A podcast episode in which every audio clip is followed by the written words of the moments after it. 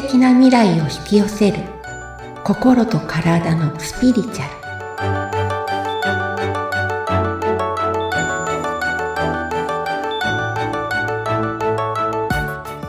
ル。皆さんこんにちは。ナビゲーターの菅千奈美です。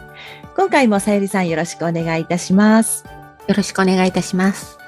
さて、今回のテーマはどんなものになるでしょうか？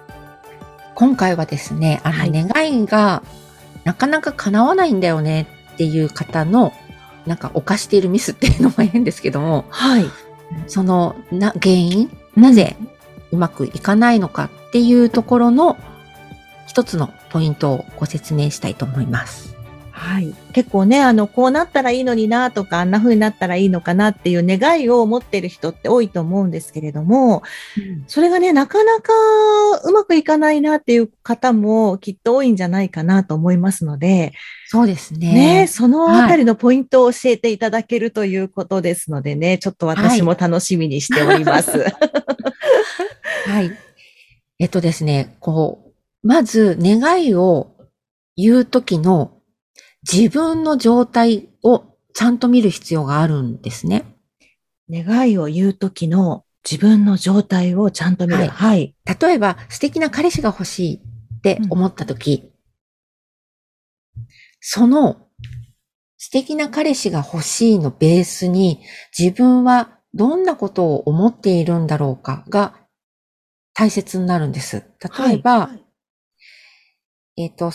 どうやったら自分がベースで何を考えているのかわかるかって言ったら、なんでって聞くといいんですね。例えば素敵な彼氏が欲しい。なんで欲しいのって自分に問いかけるんです。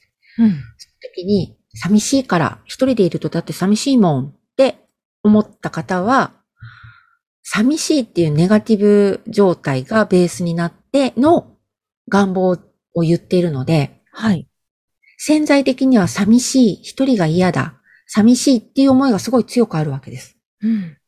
そうすると、その寂しいっていうことも実現化してしまうので、例えばもし願いが叶って彼氏ができたとしても、割と一人にされたりとか、一人でいる時間が多いとか、になってしまったり。思った彼氏じゃないみたいな。私が思った彼氏違うのにってなっちゃったりするんですよね。なるほど。結局寂しい彼氏がせっかくできても、寂しい思いをしてしまうっていうこと。そうです。要は寂しいフロアに行くみたいな感じです。そこには自分が常に寂しさを感じるフロアにまた自分がいるので、何かにつけて寂しいなって思っちゃうんですよね。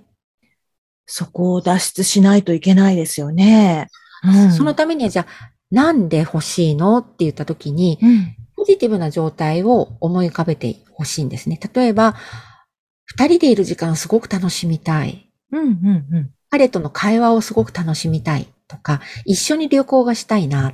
その旅行の時間を楽しみたいっていうと、イメージが楽しんでるイメージを自分がしているので、それを楽しめる相手が見つかるんですね。そういうことが実現します。違うんですね。違うんです。ただ、見直すのはその、楽しいイメージをしている方も、ベースにやっぱ一人って寂しいよね、一人でいるの嫌だっていうのがすごくあったとすると、やっぱり願望を実現した後でも、寂しさは感じてしまうんですよね。いやー、ここ難しそう。だから、願望実現した後、違うと思ったら、自分がまだ何を握っているのかっていうのを見て、それを手放していくというか、しないといけないです。で、手放すってまたすごく深い話なので、ここでは簡単にご説明しますけど、気にならなくなった状態が手放せた状態なので、例えば、私一人の時間も結構楽しめるからいいんだよね、ぐらいになったら、もう一人が寂しいを手放せた状態になるんですね。一人の時間をどう使って楽しもうかなっていう思考に転換していくとか。そんな感じに。これは結構重要ですね。そうなんですよ。だからなんでって、なんでこうなりたいのって聞くといいんですね。例えば次にお金が欲しいって皆さんよくあると思うんですけど、はい、じゃあなんでお金が欲しいのかをちゃんと見ないといけなくて、うん、お金があったらもう苦労しないじゃんとか、はい、アクセック働かなくていいよっていう時はアクセック働いてる自分と苦労している自分を思い浮かべてるわけですよ。うんその言葉が出てきているし。ってことは、お金が入ってもなんか常に苦労しているし、あぶく銭みたいな、あぶく銭っていう言い方変ですね。ちょっとね、ご褒美で、親から10万円お小遣いでポンってもらったり、したりするお金をあんまり喜べない。ちゃんと、私って豊かじゃん、お金が望みかなってるじゃんってあんまり喜べなくて、すぐなくなっちゃったりとか、お金が使って。なんか有効活用ができなかったりになっちゃうんですよね。じゃあちょっと10万円入ってきましたってなった時に、どうすればいいですか？わあ、嬉しいってちゃんと喜ぶことが。私働かなくてもお金入ってきた。私って豊かじゃんみたいな。でも、そういうふうに思えてないと、すぐその10万円もなくなってしまったり。なくなっちゃうんです。しかもなんか、使った後に後悔。あ、こんなことにお金使っちゃったとか、あ、こんな大金使っちゃったとか、結構私これ多かったんですけど、お金があるんだけども、使った後に、あ、もうこんなに使っちゃったっていう、なんか自分への、また無駄遣いしちゃったみたいなね。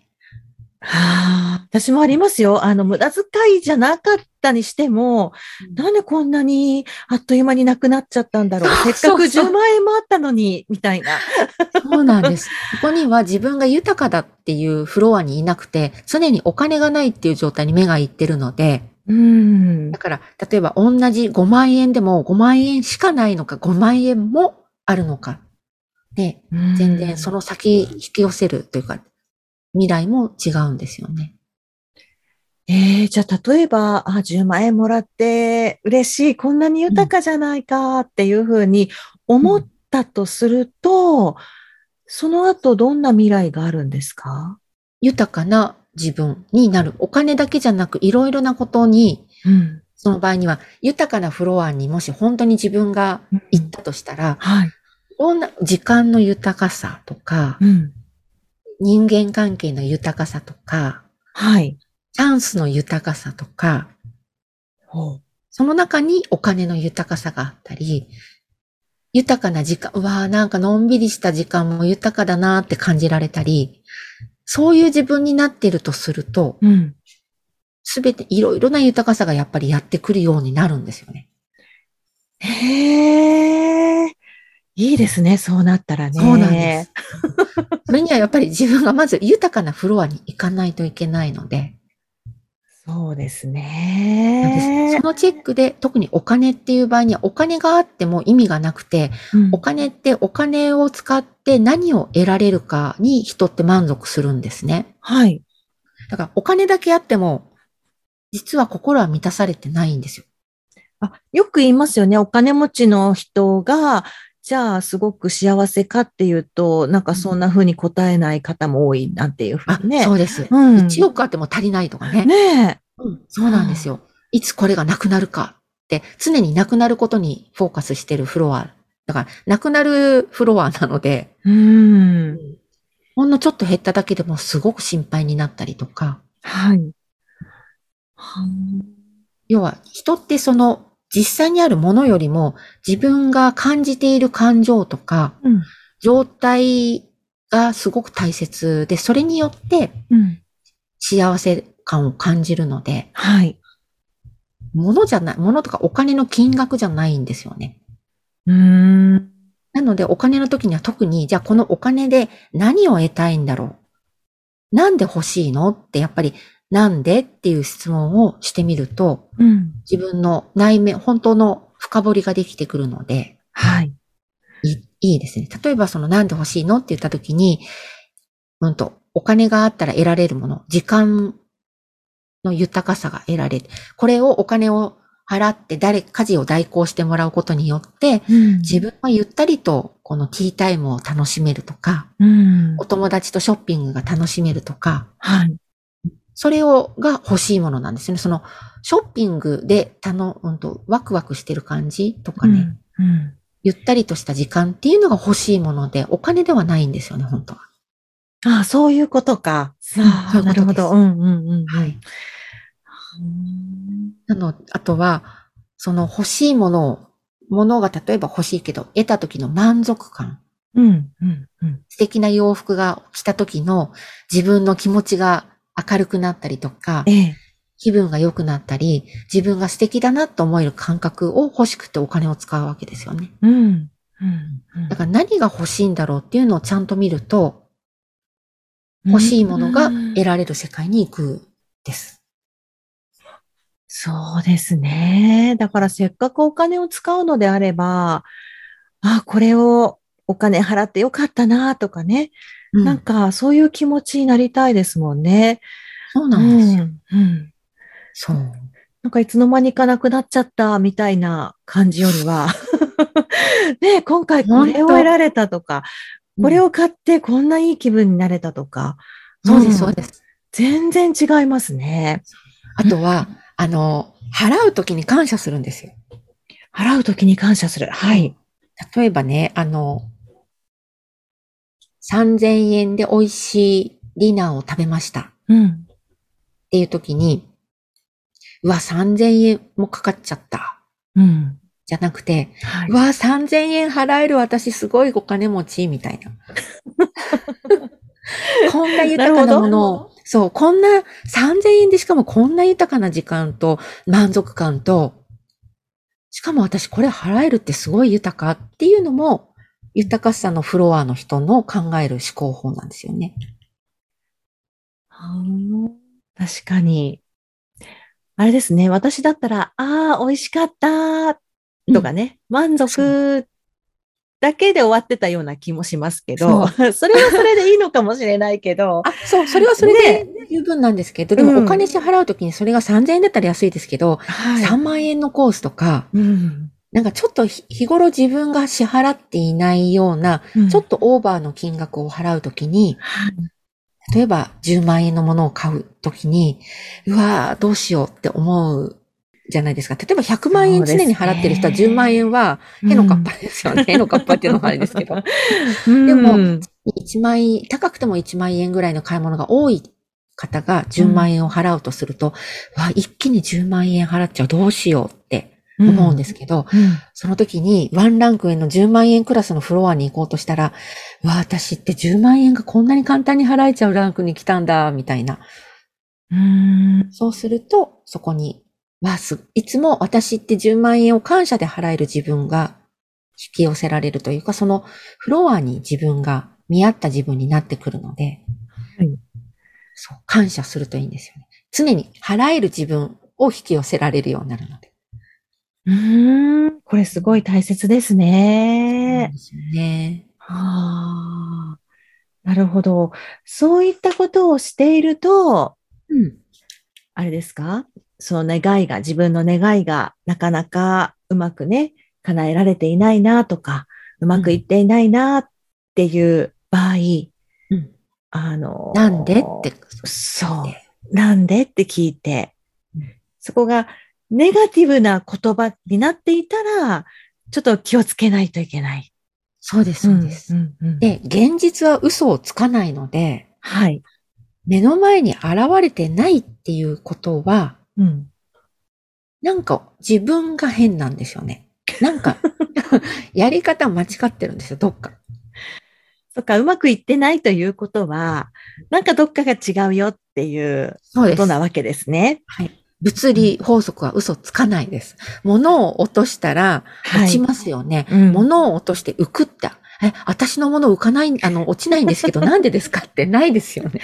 ないですね。それはあなたが握ってるからですよ、みたいな。そうか、そうか。そうすると、うん、ちょっとうまくいっていないときは、うん、何かがどこかで違いますよ、ということなんですね。はい。その一つが、うん、ベースに不安とか、うん、恐れとか、大丈夫かな、っていうネガティブなことをイメージしてませんか？その言葉を使ってませんか？ネガティブワード。なってほしい状態ではない状態。例えば、忙しくない状態になりたいなっていうのは、忙しいイメージが来てしまうし。そうですね。忙しくないだと忙しい。うん、そうですよね。そうなっちゃうんですよね。忙しい。潜在意識って否定形は全く通じないので。はい。何とかないっていうないは、インプットされないんです。なぜならば、例えばよく使う事例なんですけど、ピンクの像じゃなくてって言ってもピンクの像を思い浮かべますよ、ね。確かに、今ピンクの像を思い浮かべてました。そうですよね。なんかそんな感じです。だから思い浮かべたものが実現化して引き寄せられるので、なんとかじゃないっていう時は必ず自分の気持ちをちゃんとモニターすると、あ、テンション下がってるってことに気づきます。なので、ちょっとそういう否定形じゃない言葉を使っていくっていうのが大切になるということですね。そうです。ついやってしまいがちですよね。そうなんですよね。そうなんですよ。ねえ。なので、言葉もすごく大切ですかね。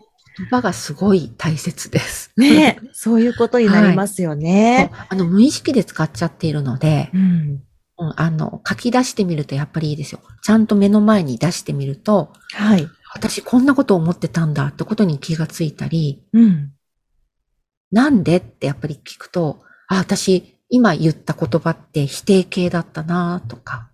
ああ。そうか、そうですね。なんか混んだ電車に乗りたくないんだよねって。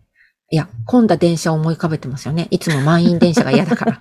そうじゃなくて、すごく空いてて、座れてる電車に乗っていきたいのって言わないとダメなんですよ。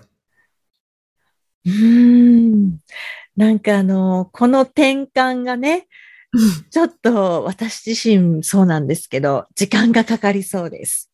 でも、慣れたらこれもね、脳の筋トレなので。出ました、筋トレです。そうそう、筋トレです。はい。そうで、やるといいのが、どっかに行くときに、宣言をするんです。例えば、電車に乗るときに、私は、安心、安全、スムーズに、目的地に向かいますって。そうすると、電車が安全、事故もなく、安心で行けます。安心、安全。安心、安全は、まあ、例えば変な人がね、車両に乗らないとかもありますし、で、安心じゃないか、心地よく、気分よく、安全でスムーズに行きますっていうと、電車がスムーズに行くし、安全だし、心地いいから自分の心地いい状態が座ってるイメージだったら座ってるイメージだと座れたり、これね、結構実現化する人多いです。確かに、今日人身事故なければいいなとか思うときに限って人身事故があったりとかね。人身事故ってはっきり言っちゃってますもんね。イメージしちゃうし。私はあれですよ。車に乗るとき、目的地まで今日も、安全運転で行くって、なんかこう、車にちょっと変ですけど、よろしくね、みたいな感じで、すごいいいですよね。行ったりしながら乗り出します。必ず。なんか事故に遭ったらすごい嫌じゃないですか。だから、それはなんかやってますね。ね、その時に事故に遭ったら嫌だから、安全でって言っちゃダメなんです。思っちゃダメなんです。そうか、そうか。安全でいう、すごく快適に運転している自分をイメージしながら臨む。なるほど。もう早速出てきてしまいましたね。結構ね、願いが叶ってない方って、根本は合ってるんですけど、この微妙なところがちょっとずつ違うんですよね。ねえ。微妙なんだけど、すごく大きい差がね、出てきてしまいますもんね。かかってる自分をイメージして、それを体感するっていうのが正解なので。うん。うん、で、もう座ってるイメージ、電車とかね、乗る場合には。イメージ大切ですね。大切です。筋トレをして頑張っていきたいと思います。はい。はい。今日もですね、いろんなお話が出てきました。フロアね、すごい大切ですね。前回に引き続き。そうですね。はい、どのフロアに行くかで、どういうイメージの世界が広がるかが全然変わってくるので。はい、ぜひね、その辺私自身も気をつけていきたいなと思います。はい。はい、番組を聞いてご感想ですとかご質問などがありましたら、番組説明欄にさゆりさんの LINE 公式アカウントの URL を貼っておきますので、そちらからお問い合わせをお願いいたします。